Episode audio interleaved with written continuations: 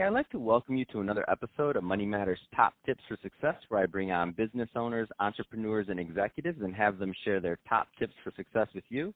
My name is Adam Torres. You can follow me on Instagram at Ask Adam Torres to keep up with my book releases, book tour schedule, signings, all that other good stuff. Always love to connect with you there.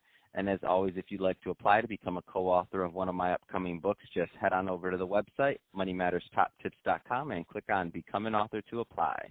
All right, so today I have Kaylin Mayhew on the line. She's the president over at Merit Financial Advisors. Kaylin, welcome to the show. Adam, thanks so much for having me. So I'm excited to get into what you're doing over at Merit Financial Advisors as president, and also just to get a little bit more into your background. I mean, um, in, in, the financial space in general, I feel we don't have enough women in those in those leadership roles. So I'm interested to hear how you did that, and, and if Merit is, has any type of commitment towards that. Um, but before we get go along that line, let's get a little bit more into your background. Um, so how did you get started in business? Well, uh, I think uh, probably the best place to start would be college. I had a uh, finance professor uh, who was an adjunct professor and was a financial advisor, and I was a marketing major taking my little loan finance class and. he uh he pulled me aside and said hey you're you're doing really well in this uh in this class here did you realize that there was a, a degree program um uh, along the lines of financial planning and uh he described it and I said, "Wow, you know, if I if I don't end up going into the financial services and and using this degree in my work, it sounds like this could be something that could be life-changing uh for me personally just to uh understand all the ins and outs of what all's involved in uh in financial planning." And so I was actually one of the first um graduates at uh, at my college to go through what's now um pre-approved for the uh, CFP board as far as their C, certified financial uh, planner program. So I'm one of those uh, folks that several decades ago um, found uh, what I was passionate about and loved uh, in college, and um, that uh, led to a uh, amazing opportunity um, with uh, a, a female-founded uh, firm. I got introduced to my partner of many years, um, Erin Botsford, pretty much right out of school, and it was just fascinating. So you mentioned as far as the the females in the industry, that's definitely something that um, wasn't apparent to me until I attended my uh, first uh, conference. I was just under the impression that the financial services industry was like others and that it was pretty equal. And I can remember walking in and I stood out like an absolute sore thumb. I bet you um, did. there was uh, lots of dark suits and um, balding men, and um, not a whole lot of uh, youthful females with uh, ponytails. So it, uh, I did not uh, exactly fit the part. Oh, that's a great story, and I can picture that. Like that, that's funny. You're like, wait a minute, where are my people at? Oh, they're not here. you were definitely a trailblazer in what you're doing there, and and you know, there's some younger people listening that are maybe just um just um, graduating college and they're considering what their career is going to be. And some of them may have a little bit of you know a little bit of interest in finance. What kind of advice would you give to that new college grad on going on going and pursuing a career either as a financial planner or just in general in finance well, I think that um, the day of the uh, the unicorns, as I call it, uh, may be coming to an end, or at least there's fewer unicorns. Um, when you look out there in the financial services, um, there's a, a, lot of firms that were founded by those unicorns, um, those ones that are just really, really good at what they do. Um, very, very good as far as new business development and uh, bringing in those new clients and um, and willing to make just unbelievable sacrifices to uh, to start up um, in the business.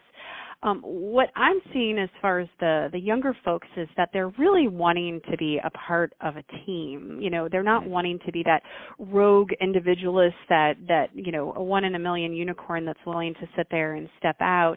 They're really looking to plug into a firm that has an established um, way of doing business, where they're able to operate truly as a team. So not just on paper, but um, they really are uh, part of a tribe, and they're they're they're in there together. It's not in necessarily eat what you kill, and uh, the person down the hallway is is looking at your um, potential clients as their potential clients. Um, so I would say, you know, to the to the younger folks, if you fall in that camp, um, to be very um, inquisitive.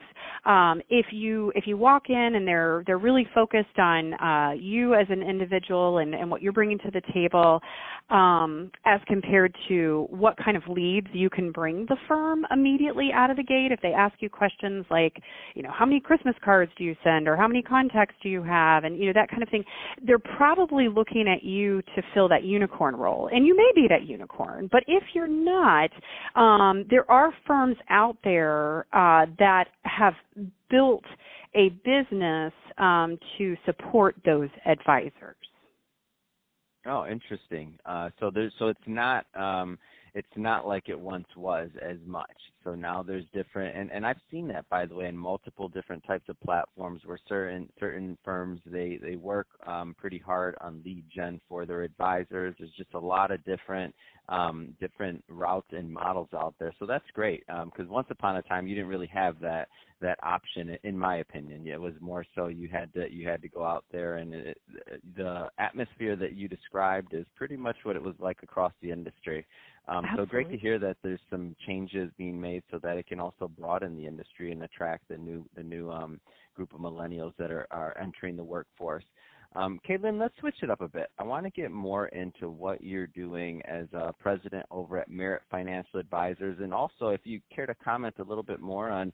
I mean, again, I don't want to overlook your um, your role as president there as a as a woman, and also a pioneer in finance, and what you're doing to maybe further that initiative in the industry.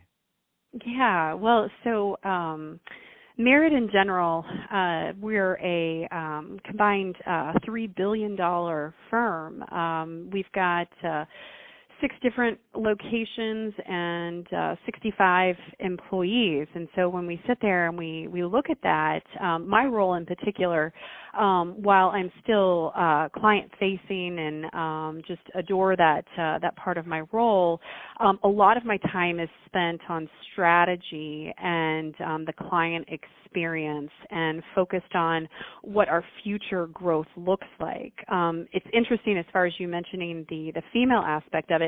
We're actually a majority female firm. Um, we've got wow. several um, uh, females, our COO and um, several of our branch managers are, are female, and then obviously you mentioned uh, me and my role. Um, it's just interesting because Investment News had a um, had a uh, article out, and I saw a statistic that said 17% of financial advisors are females and I just thought that that number just seems so so low. And so when I sit there and I look at our success um, mm. I attribute a lot of it to the diversity that we have, not only male, female, but also just additional diversity across um, ages and ethnic backgrounds and um, just backgrounds before coming into the financial services industry. It's just a very diverse group.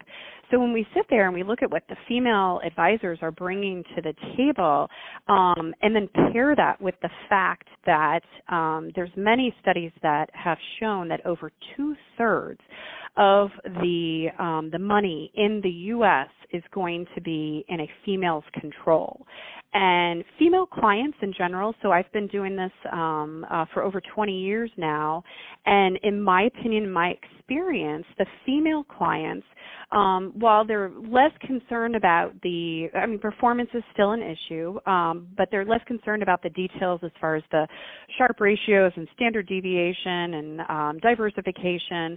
Um, they're really looking for that deep relationship. Um, they want to have that connection with their trusted advisors. And I have found it to be just invaluable to have a female in some part of that relationship um, with the clients. And so if there's folks in our industry that haven't had that light come on, I think it's going to come on really soon. So mm. I am focused. Um, our firm actually is a uh, conglomeration of a few firms that, um, number one, was founded as far as merit, but there's been a few acquisitions. Um, two of those acquisitions have been um, from female founded firms mm. very, very successful firms. So I think what we've done is we've noticed that the um, the interactions with the clients have been different with those firms. Um, the team um, uh, makeup, as far as uh, number of females and um, uh, the employees and team that are working with the clients, um, is higher from a ratio standpoint. And um, we would really like to continue to be the resource for the successful female advisors that don't have you know an absolute internal succession plan nailed down that we could come alongside their team and their clients and provide that. So we've really been focused on um, what that looks like as well as just growing our organic growth. We're starting a, a division um, where uh, one of our uh, focuses in that division is going to be female advisors that are building out a uh, service platform uh, for women that have found themselves in a financial driver's seat for the first time. Um, and most of this is suddenly. Sometimes that's through a divorce.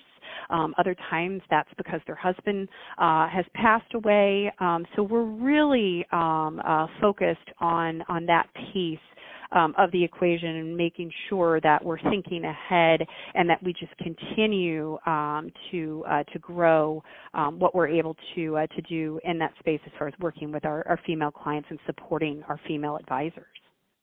No, that's great, and it's definitely innovative. And I know that you're doing a lot in your role in focusing on client experience. So mm-hmm. I'd be interested to um, to hear your your thoughts on on on any trends that are out there and maybe fintech or otherwise that are just making overall service better in financial advising because I, I think there's a lot of interesting things happening. There absolutely is, and I think um, one of the uh, misconceptions uh, that is made is that, especially um, in our industry, uh, working with um, if there's firms that work with retired clients or uh, mm-hmm. different folks, as far as maybe they're not that uh, that Gen X or the millennials that are into everything technology, is that the clients don't want that. Um, when in fact, everything that we have tried, everything from um, uh, automatic scheduling, as far as the ability to schedule uh, on a uh, calendar um, online, mm-hmm. um, we had advisors that said, nope, nope, nope, that's not going to work. My clients don't want it, and now all of a sudden they are sitting here saying this is amazing. Um, it has saved their team time. Um, they have you know folks that are working on other things on their team. The clients are uh, happy um, uh, from a, a standpoint of client reviews.